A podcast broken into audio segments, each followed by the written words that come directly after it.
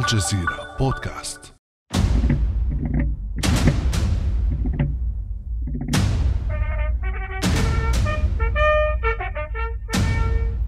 Vous avez été emporté par un ennemi. لقد غدر بكم عدو أعمى بلا عيون.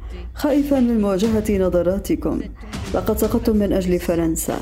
وسنحارب من أجلها حتى الرمق الأخير. Jusqu'au dernier souffle. على وقع دقات الطبول وأصوات الأبواق وبكلمات حزينة أبنت وزيرة الجيوش الفرنسية فلورانس بارلي ثلاثة جنود قتلوا قبل أيام في مالي. هؤلاء الجنود الثلاثة هم ضحايا جدد يضافون إلى قرابة خمسين جنديا فرنسيا لقوا مصرعهم على مدار ثمان سنوات من التدخل العسكري الفرنسي في مالي. تدخل ادعت فرنسا أن هدفه محاربة الإرهاب واستعادة الاستقرار.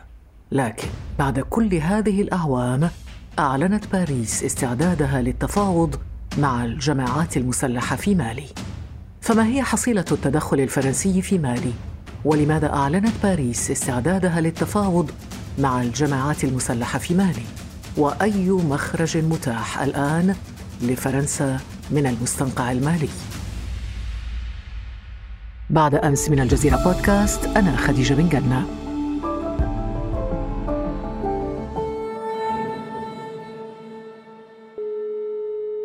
وأرحب في هذه الحلقة بالدكتور حسام حمزة أستاذ العلوم السياسية بالمدرسة العليا للعلوم السياسية في الجزائر. صباح الخير دكتور حسام. أهلا وسهلا. دكتور حمزة كيف تقيم أنت حرب فرنسا على مالي أو على ما تسميه بالإرهاب في مالي والساحل؟ تقييم الحرب في الحرب الفرنسية في مالي والساحل في الحقيقة يعتمد على تحديد الأهداف الأساسية التي دخلت أو التي تواجدت بها فرنسا في شمال مالي. إذا عدنا إلى سنة 2012 و 2013 سنجد بأن السبب الأساسي الذي اعتمدت عليه فرنسا للتواجد في شمال مالي ولنشر قواتها هناك هو سببان أساسيان. السبب الأول هو محاربة الإرهاب والسبب الثاني هو الحيلولة دون ما يسمى بمفعول الدومينو لا ينتقل اللا استقرار وإمكانية انهيار الدولة المالية إلى دول الجوار وخاصة إلى النيجر وبوركينا فاسو. الآن عندما نقيم الوضع الحالي بالنظر إلى الأهداف التي سطرت في سنة 2013 سنجد بأن حقيقة هناك تدهورا أكثر للوضع الأمني وحالة من اللا استقرار السياسي تتفاقم مع الوقت في مالي بدليل أن المظاهرات التي حصلت في جويليا من السنة الماضية تؤكد بأن حالة رفض التواجد الفرنسي ورفض الاستراتيجية الفرنسية والأسلوب الفرنسي في التعامل مع مع مالي أصبح رفضا آه، شعبيا. والنتيجة الأخرى التي وصلنا إليها هو حدوث انقلاب. والانقلاب هو في حد ذاته دليل على عدم استقرار سياسي في الدولة المالية. لكن إذا عدنا إلى المبررات الفرنسية التي تسوقها فرنسا بخصوص تدخلها في مالي هل فعلا تمكنت فرنسا من مساعدة مالي على بناء سلطة مركزية مستقرة واستعادة الدولة المالية على مدار ثمان سنوات من تدخلها في مالي؟ الإجابة هي قطعا لا لأن الإجابة عن هذا السؤال تعود بنا إلى المؤشرات على أرض الواقع قلنا بأننا حاليا أمام آه، في السنة الماضية وفي شهر جويلية تحديدا بصدد حركية شعبية ضخمة ضد خرجت ضد التواجد الفرنسي وضد ممارسة الوصاية الفرنسية على مالي. ثم بعدها بشهر تقريبا عشنا انقلابا على سلطة الرئيس إبراهيم بوبكر كايتا. هذه المؤشرات تدل حقيقة على أن اللا استقرار في مالي تفاقم أكثر وبأننا عدنا إلى نقطة البداية. المشكل الحالي الذي نحن بصدده هو أن حركية مناوئة ومعاداة فرنسا في مالي هي التي تسبب استقراره بما أنك دكتور حمزة أشرت إلى الرئيس المالي السابق أبو بكر إبراهيم كيتا فهنا ربما لابد من أن نشير إلى أن هذا الرئيس كان من أوثق حلفاء فرنسا وأن عهده اتسم بالفشل السياسي والفساد الاقتصادي وهذا ما أدى إلى مظاهرات مطالبة باستقالته. وبالفعل حصل انقلاب في أغسطس الماضي. هل الأمور بعد الانقلاب أصبحت أحسن؟ طبعا لا ما زلنا بصدد مواجهة بين تيارين أساسيين حاليا داخل الساحة السياسية المالية وهما التياران اللذان ثبت دائما بأنهما متصارعان. بين التيار المناوئ للنفوذ الفرنسي أو كما تسميه حركة الخامس من جوان الوصاية الفرنسية في مقابل التيار الآخر الخادم للأجندة الفرنسية والحاكم في حد ذاته والمؤيد بالدعم الفرنسي في بقائه في السلطة وفي حكمه أيضا لدولة مالي. وفي سياق الحديث دكتور عن انقلاب الرأي العام المالي من مؤيد للوجود الفرنسي إلى معارض لها خلينا نستمع معا إلى هذا المواطن المالي الذي خرج في مظاهرات تطالب بخروج فرنسا من مالي. نريد من المجتمع أن نطرد الشيطان من بلدنا وهو فرنسا. نريد أن الفرنسي أن يذهب من بلدنا. ولا نهيب أن يقوم في بلدنا. لأن حربنا هو فرنسا. إذا قتل رجل منا سببه من فرنسا. وإذا قتل امرأة منا سببه من فرنسا. دكتور حسام كيف نفهم انقلاب الرأي العام في مالي من حالة الترحيب بوجود القوات الفرنسية إلى مطالب برحيل هذه القوات من مالي؟ أنا أعتقد بأن الترحيب بالتواجد الفرنسي في مالي كان عملا إعلاميا أكبر منه حقيقة شعبية الحاصل حاليا هو أن التيار المناوئ للتواجد الفرنسي والمعادي حتى لفرنسا سواء داخل بعض مؤسسات الدولة أو في أوساط في الأوساط الشعبية تصاعد أكبر وأصبح يقارن بين الأهداف التي تدعيها فرنسا في خطابها والتي استخدمتها كذرائع من أجل التواجد في مالي مقارنة بالنتائج المحققة على أرض الواقع. ولكن ربما دكتور بثمن غالي لأن فرنسا تفقد جنودها في مالي. باريس التي تبكي جنودها القتلى في مالي. تدفع سرا أموالا لجماعات مسلحة للإفراج عن رهائن فرنسيين. في أكتوبر الماضي مثلا دفعت فرنسا قرابة 20 مليون يورو مقابل تحرير أربعة رهائن من بينهم آخر رهينة فرنسية في العالم سوفي بيترونا. أمي أمي أمي لقد قمت بما أستطيع لكن لم يكن كافيا. لكن قمت بما تقدر عليه. ما تعليقك دكتور حسام؟ هناك كلفة إنسانية تدفعها فرنسا في مقابل وجودها في مالي ومقابل الحرب التي تخوضها ضد الإرهاب هناك. ولكن هذا في حد ذاته لا يبرر اللجوء إلى ممارسات دفع الفدية وتمويل الإرهاب بطريقة غير مباشرة لأن هذا يعمق من الأزمة الأمنية وأزمة اللا استقرار في شمال مالي.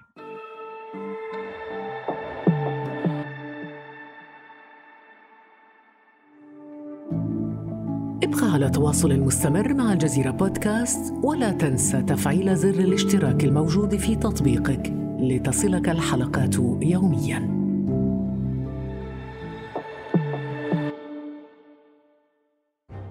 نعم يعني رغم أنه هذا المقطع الذي استمعنا إليه مؤثر بصراحة دكتور حسام لكن ربما سياسة دفع الفدية للخاطفين. يعني هذا أمر قد لا يكون حكيما سياسيا في نظر الكثيرين وهذا ما أثار في الواقع غضب الجزائر. خلينا نستمع دكتور إلى ما قاله رئيس الوزراء الجزائري عبد العزيز جراد بخصوص دفع الفدية للخاطفين. تسجل الجزائر بقلق كبير.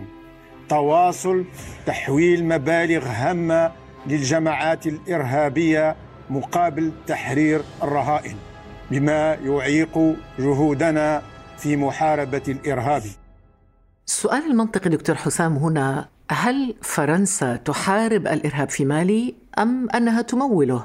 تمويل الإرهاب عن طريق دفع الفديات لقاء تحرير الرهائن هو جزء في اعتقادي من الاستراتيجية الفرنسية في مالي لأن تمويل الإرهاب بهذه الطريقة هو مد في عمره وهو مساهمة أكثر في الإبقاء عليه وهذا يتعارض مع الخطاب الرسمي الذي يدعي مكافحة الإرهاب. وبالتالي فإن اللجوء إلى هذا التمويل غير المباشر يبقي دائما على الظاهرة الإرهابية متحركة يبقي على الوضع المتأزم في شمال مالي ويعطي الذريعة لفرنسا لكي تبقى هناك بدليل أن تحرير الرهائن لا يمكن أن يحصل إلا بوجود وسطاء. هناك قيادات قبلية في شمال مالي هناك حتى بعض المسؤولين الموجودين في مؤسسات الدولة الذين يخوضون هذه المهمة ويؤدونها لصالح فرنسا. حتما هناك قنوات للتواصل بين الجماعات الإرهابية وبين السلطات الفرنسية لعقد مثل هذه الصفقات مثل هذه الصفقات في الساحل وفي بيئة قبلية مثل البيئة بيئة شمال مالي لا يمكن أن تتم دون وجود وساطات تقوم بهذه المهمة طب فرنسا تكون دفعت كم تقريبا لهذه الجماعات في مقابل الإفراج عن رهائنها؟ صحيفة لوموند الفرنسية تتحدث عن مبلغ يتراوح بين 15 مليون و20 مليون يورو وهذا المبلغ مبلغ يعني كبير جدا وربما يتجاوز حتى هذه القيمة المعلنة. لأننا إذا أخذنا بعين الاعتبار ما كشف عنه الجيش الجزائري مؤخرا عندما حجز مبلغ 80 ألف يورو لدى أحد المفرج عنهم.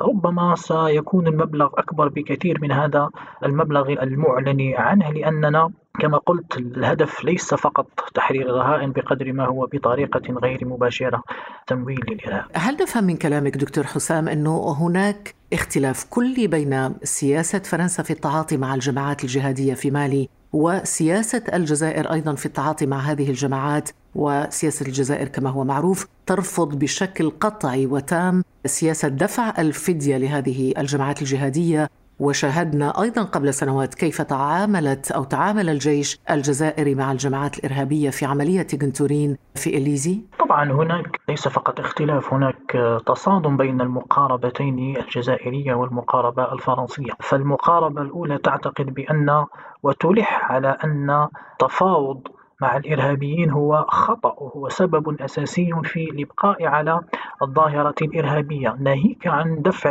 الفديات لقاء تحرير الرهائن الذي تعتبره الجزائر عفوا أداة لتمويل الإرهابيين.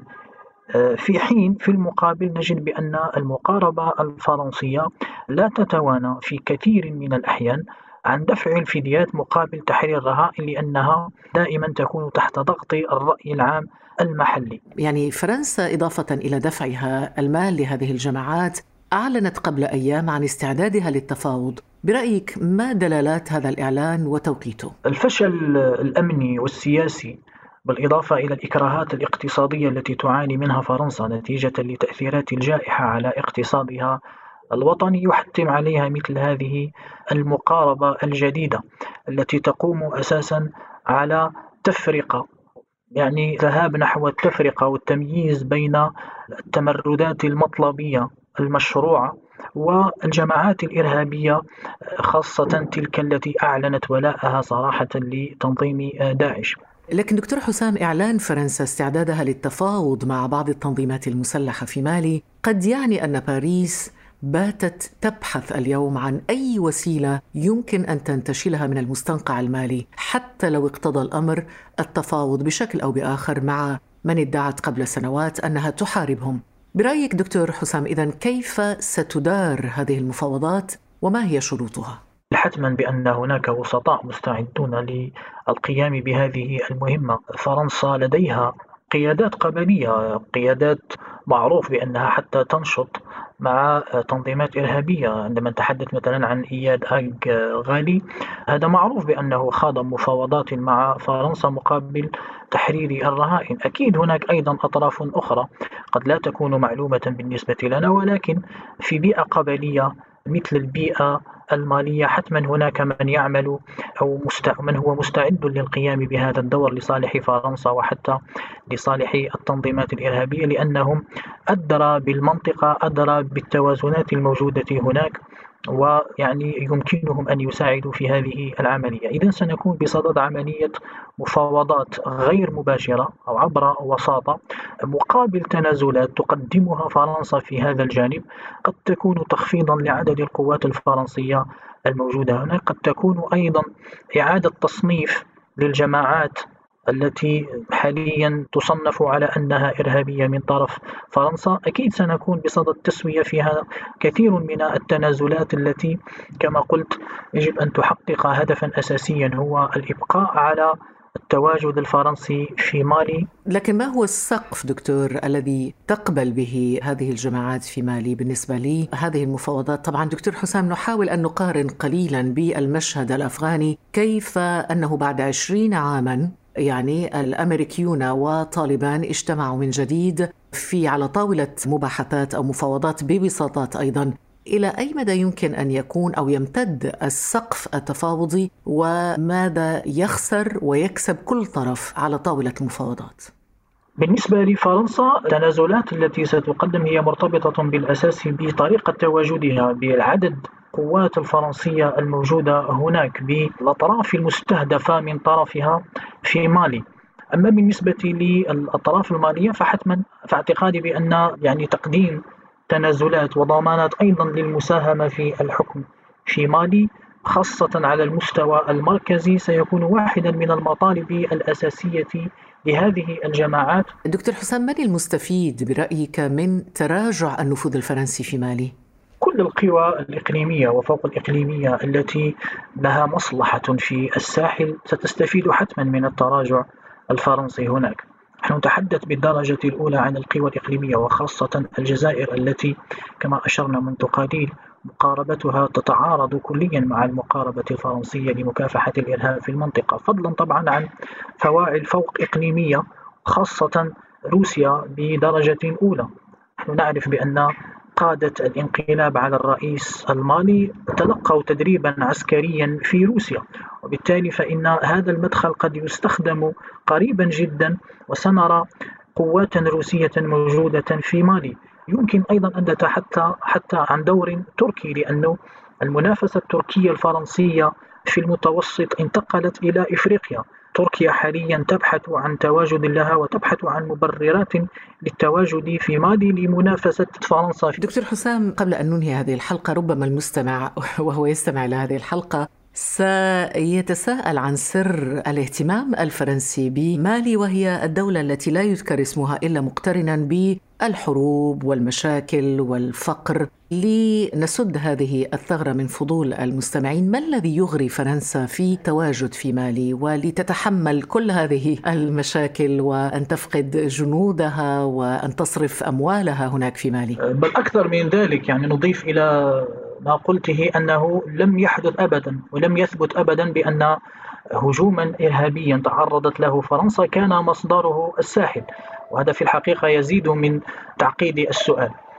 السبب الأساسي للتواجد الفرنسي في مالي مرتبط بالموقع الجيوسياسي لمالي. مالي موجودة في منطقة تفصل بين شمال إفريقيا وبين خليج غينيا المعروف باحتياطاته النفطية الكبيرة جدا، المعروف أيضا بالنفوذ الفرنسي الكبير في تلك المنطقة، مالي أيضا قريبة من حقول اليورانيوم الموجودة في النيجر التي تستغلها شركات فرنسية وتمون المفاعلات النووية الفرنسية. نعم فهمنا معك دكتور. إذا في هذه الحلقة سر الاهتمام الفرنسي بمالي وأيضا إلى أين تتجه المفاوضات بين فرنسا والجماعات الجهادية في مالي؟ شكرا جزيلا لك دكتور حسام حمزة أستاذ العلوم السياسية بالمدرسة العليا للعلوم السياسية بجامعة الجزائر. شكرا دكتور. العفو. كان هذا بعد أمس.